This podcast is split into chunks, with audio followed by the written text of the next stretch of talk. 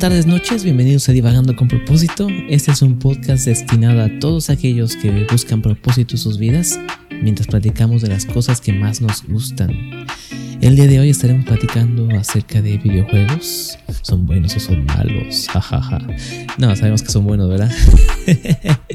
no, pero estaremos respondiendo algunas preguntas, algunas cosas acerca de ellos. Estaremos también hablando de la pereza, de ser productivos, de tomar riesgos en la vida. Todos esos temas vamos a tratar de meterlos en el menor tiempo posible, así que comenzamos.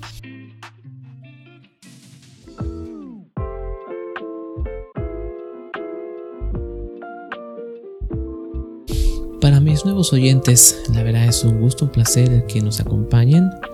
Me doy cuenta que no me he presentado formalmente. Para los que no me conocen, mi nombre es Josué Aranday. Yo trabajo como asistente del pastor aquí en la iglesia Bautista Betania en Mission, Texas. Ah, antes de eso serví como parte del staff, como miembro del staff en el Seminario Bautista Trinidad, aquí mismo en, el Valle de Texas, para los que no saben, cerquita de la frontera con Reynosa. Eh, antes de eso crecí en una casa de pastor, soy hijo de pastor, mi esposa también fue hija de pastor, de misionero, pues por muchos años hemos estado en, la vida cristiana. Y eso me ha llevado a conocer a muchos jóvenes cristianos, muchos de los cuales ya no están en la iglesia, muchos han buscado otras formas de realizar su vida y entre algunos de ellos han negado la fe, algunos no la han negado de forma completa, pero sí han rechazado parte de su heredad cristiana. Y pues yo quisiera entender eso, ¿verdad? Quisiera platicar con los más que pudiera, quisiera escuchar sus opiniones, quisiera saber si tú estás considerando dejar la fe, dejar la cristiandad, si estás tal vez considerando entrar en la cristiandad, ¿qué es lo que te detiene para los dos? Tanto para entrar como para salir, ¿qué te detiene? ¿Qué es lo que no te deja entrar para los que están fuera? ¿Qué es lo que te motiva a salir para los que están dentro? Como les digo yo como hijo de pastor he conocido a bastantes que han salido y no los culpo de nada, solamente quiero entenderlos. Y una forma de querer escucharlos y de alcanzarlos es por medio de este podcast. Entonces, quisiera abrir esta discusión a todos, quisiera cada vez encontrar, saber qué es lo que ustedes opinan acerca de la cristiandad, qué debemos hacer como cristianos, qué debemos hacer como hijos de cristianos, qué es lo que te mantiene en la iglesia, qué es lo que te está llevando a salir. Entonces, por favor, manden sus comentarios, mándenme sus opiniones. Quisiera saber mucho lo que ustedes opinan. Bueno, vamos a empezar a platicar hoy. Y primero quería platicarles acerca de un meme que vi. Y pues lo malo de platicar sobre memes es que pues no se los puedo enseñar. Entonces se lo tengo que explicar. Y pues la primera regla del meme es no expliques un meme. si tienes que explicarle a alguien lo que significa un meme, no le va a dar risa. Y si tú no sabes lo que es un meme, de seguro que has estado viviendo debajo de una roca. Es la forma de comunicación del Internet. Y créanme, yo he intentado explicar memes a agentes mayores. He intentado explicar memes a mi esposa y no funciona. Si tienes que explicar un meme significa que no le va a dar risa. Y tristemente también a mí mi hermano me ha tenido que explicar uno que otro meme. Pero bueno, voy a intentar. Ahí les va. el meme es este. la fotografía de Obi-Wan Kenobi, del anciano, el de la película original de Star Wars. Y en el título vemos esta pregunta. ¿Conoces a alguien mayor de 30 que todavía juegue videojuegos? Para lo cual Obi-Wan responde, claro que sí, soy yo. A ver, díganme, ¿quién más ha llegado al tercer piso y sigue jugando videojuegos? Si eres uno de ellos, bienvenido al club.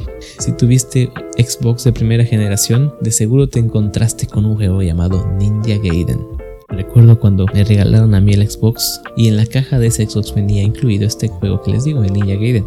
Recuerdo muy claramente mi hermano y yo intentándolo jugar, algo que era completamente inapropiado, pues éramos menores de edad y el juego es violento, es sangriento y tiene cosas que pues no, yo no dejaría jugar a mis niños así con eso.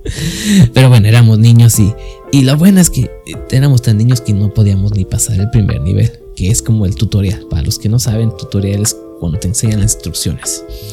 Y pues el juego este de ninja, espadas y, magia y todo acá, bien, bien diabólico el juego este. clasificación M. Como les digo, estaba tan difícil que no, no podíamos pasar ni el primer nivel. Eh, y recuerdo, recuerdo muy bien, muy claramente cómo te sudan las manos, cómo tiembla todo el cuerpo, ¿verdad? Cuando llegas al final y cuando te están a punto de matar y tienes una chance y no, y, te mueres y va.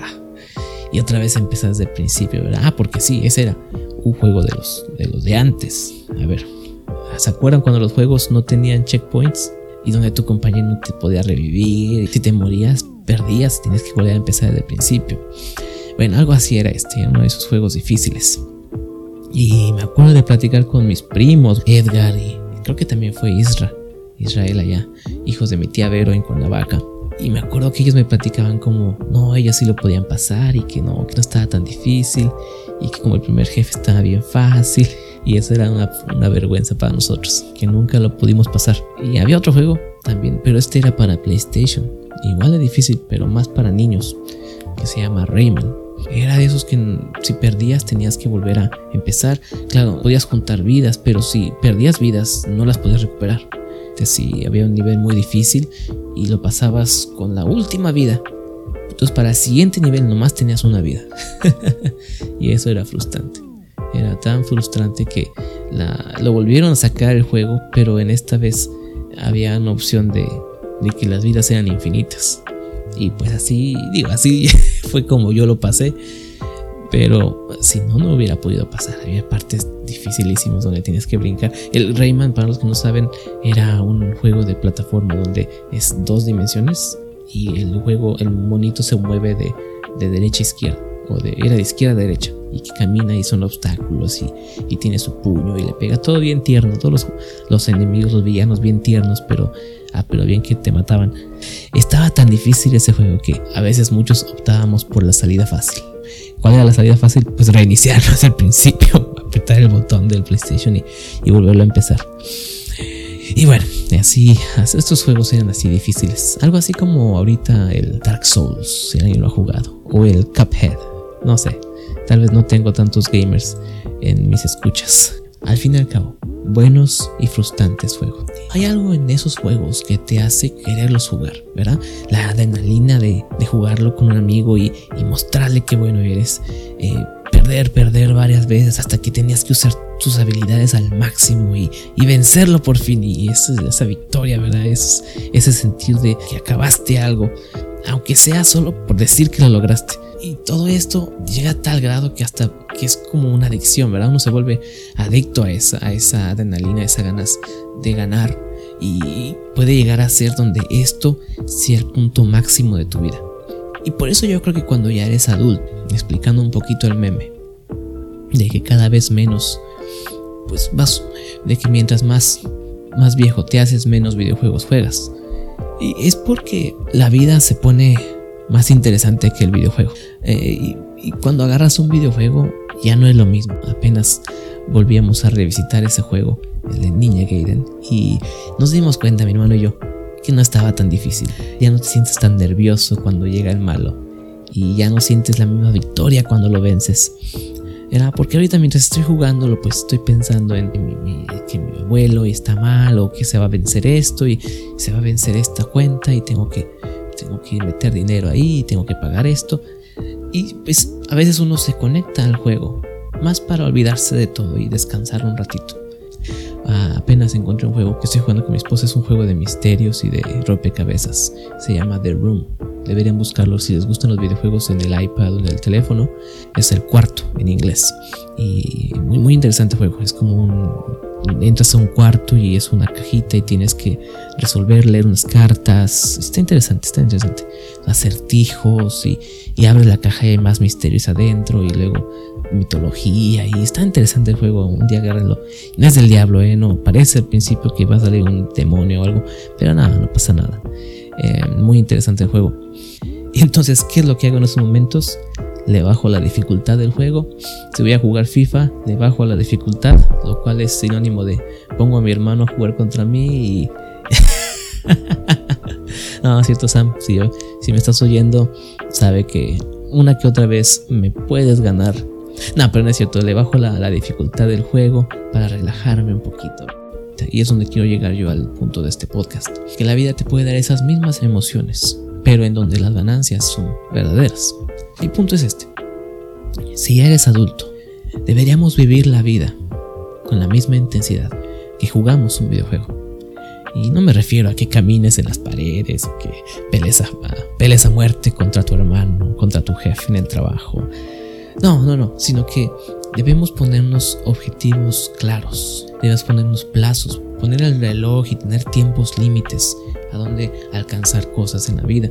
El querer mejorar nuestras habilidades para así comprar otras herramientas que nos ayuden a hacer más habilidades y hacer mejor nuestro trabajo. ¿verdad? Que ayudes a tu compañero de guerra, ¿verdad? Y lo levantes cuando haya caído. Que seas el jugador número uno al cual otros le piden ayuda y les piden consejo. Imagínate lograr esas cosas pero en la vida real. Que tomes riesgos y que des pasos de fe. Que des salto y te avientes. Hablarle a esa otra persona que tanto te interesa, pero que le tienes miedo de hablar. Y que ya dejes de soñar que ya sueltes el control del Xbox y que tomes el control de tu vida. ¿Ah? ¿Cómo les parece? Eclesiastés 5.7 dice, donde abundan los sueños, abundan también las vanidades y las muchas palabras. Mas tú teme a Dios. Otro versículo, Proverbios 20:13. No ames el sueño para que no te empobrezcas. Abre tus ojos y te saciarás de pan. Estos versículos claros son advertencias en contra de la flojera. Yo sé, no es exactamente lo mismo. Pero la idea de soñar no la podemos separar del holgazanear. Dice en Proverbios 26 y 16 que en su propia opinión el perezoso es más sabio que siete que sepan aconsejar. En su imaginación. O sea que un flojo en sus sueños es más inteligente que los que están en posesión de influencia, de verdadera influencia. Pero no se puede dar cuenta de que él no tiene ni lo suficiente para comer el día de hoy.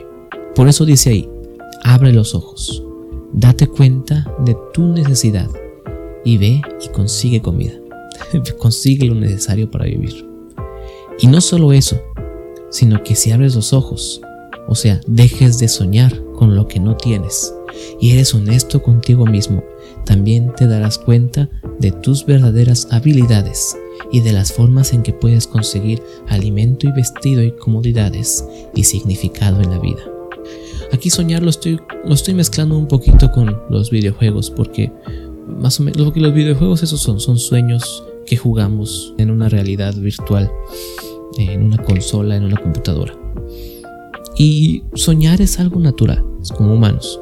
De hecho, los sueños son muy interesantes. ¿verdad? Otro día les voy a contar acerca de mis sueños, tal vez en una en una edición de Halloween les puedo contar mis sueños, porque están tan de miedo mis sueños a veces. Luego me despierto y digo, ¿de dónde soñé eso? A veces ni yo mismo lo entiendo. Si me clavara demasiado en ellos me volvería loco. Los sueños son como, como han visto la película de Harry Potter en el, y que se encuentra un espejo en la primera película. Y Dumbledore, ¿verdad? El, el maestro, le dice que tal espejo no muestra verdad ni conocimiento. Y algunos han perdido la cabeza por estar enfrente de él. Ahí son los sueños, más o menos. Dijo Dumbledore, no sirve para nada pensar en los sueños y olvidarse de vivir. Recuérdalo. Wow, ya ven. Voy a cambiarla. No sirve de nada vivírsela soñando si no te has puesto a vivir. Por eso amigos, no nos sirve de nada pasárnosla en videojuegos, en sueños, o en series o en películas, si nos vamos a olvidar de vivir nuestra propia vida. Así que agarra el control, juega, disfrútalo, pero después de un rato, suelta el control y ponte a vivir la vida que quieres tener de verdad.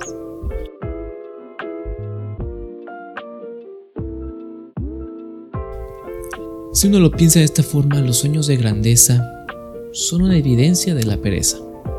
Pues como dice la Biblia, que el perezoso se cree más sabio. O sea, cree, cree ser más de lo que realmente es. Y me pongo a pensar yo ahorita, ¿cuántas veces por haber tenido sueños de grandeza no he dejado ir oportunidades? Porque tal vez pensaba que yo merecía más o pensaba que era superior y esa posición, ese trabajo era inferior a mí. La otra vez platicábamos acerca de tomar decisiones y de cómo estas son difíciles mientras más opciones tengamos. Mientras más potencial hay, es más difícil encontrar una definición y una limitación al potencial. Y hoy quisiera hablar más de ese tema rápido, rápido. Les quisiera animar a tomar riesgos. Y no me refiero a cruzarse la calle sin mirar o riesgos tontos, ¿verdad? No, más bien riesgos calculados y una que otra vez, riesgos de todo o nada. Quisiera acabar el capítulo hablándoles y animándoles a tomar el riesgo más grande que se puede tomar. Ese riesgo promete una vida de ganancias por un lado, o por el otro lado, un temporal pero muy agudo dolor. ¿Saben de qué les hablo? Solteros. Hablo acerca del riesgo a ser rechazado por una posible compañera de toda la vida. Hay muchachos a los que tomar esos riesgos les viene de forma más natural y son los que a nosotros los introvertidos nos caían gordos cuando veíamos a alguien platicar todo ese tiempo con una chica que te gustaba. Y eso simplemente hace que nos cueste más trabajo a nosotros el soltarnos y hablar con ella. Y es que nadie, a nadie le gusta que lo rechacen. Y mucho menos si es una muchacha con la cual has hecho tantos planes y viajado a tantos lugares y creado tantas memorias, aunque sea solo en tu imaginación y la idea de perder todas esas imaginaciones nos da temor. ¿Qué es mejor? ¿Vivir una fantasía segura en tu mente o arriesgarse a vivir la realidad en tu vida? No es tan fácil responder esa pregunta, ¿verdad? Por mi parte les platico mi historia rápido. Cuando yo era soltero, me propuse no intentar nada serio con nadie más antes de probar mi suerte con Liz, la que es ahorita mi esposa y me funcionó. Por eso te puedo decir que vale la pena tomar el riesgo. Y yo sé ahorita que aunque Liz me hubiera rechazado, tal vez me hubiera ayudado a ser mejor persona, a entender lo que me hace falta y luego haber vuelto después y tener otra oportunidad. Pues de hecho, al principio de nuestra relación me di cuenta de muchos de mis errores, de muchas de mis faltas. Y no me di cuenta yo solo, ¿verdad? Tuve la ayuda de su papá. Porque créanme muchachos, el, suegro puede ser es, tal vez lo que más necesitamos para crecer. La verdad yo doy muchas gracias a Dios por mi suegro porque él me ayudó a crecer y a entender lo que me hacía falta para ser digno de cuidar de su hija. Y es algo que todos tenemos que aceptar. Si te rechazan, no es porque no valgas nada, posiblemente sea porque no estás listo. Pero ¿cómo sabrás si estás listo o no? Si nunca vas y te arriesgas a ser rechazado. Y es que la pareja, y en este caso la mujer, es la que nos abre los ojos a ver nuestras fallas. Así como Adán abrió los ojos cuando Eva le del fruto prohibido. Así la mujer al hombre le hace despertar de ese sueño de la adolescencia y darse cuenta de todo lo que le falta y de todo lo que no tiene. Y muchos no queremos ver esa realidad. No queremos ver que no tenemos trabajo, no queremos ver que no hemos logrado nada en la vida y que todavía dependemos de otros para comer. En mi caso, fue difícil darme cuenta de todo lo que me hacía falta para ser un padre de familia, para ser un esposo. Y no fue fácil. Sin embargo, fue algo necesario para que yo creciera. Y créeme, estoy mucho mejor ahorita que lo que estaba hace 10 años. Y al tomar el riesgo de ser rechazado, tomar el riesgo a crecer y tú debes crecer también. Gracias por escuchar.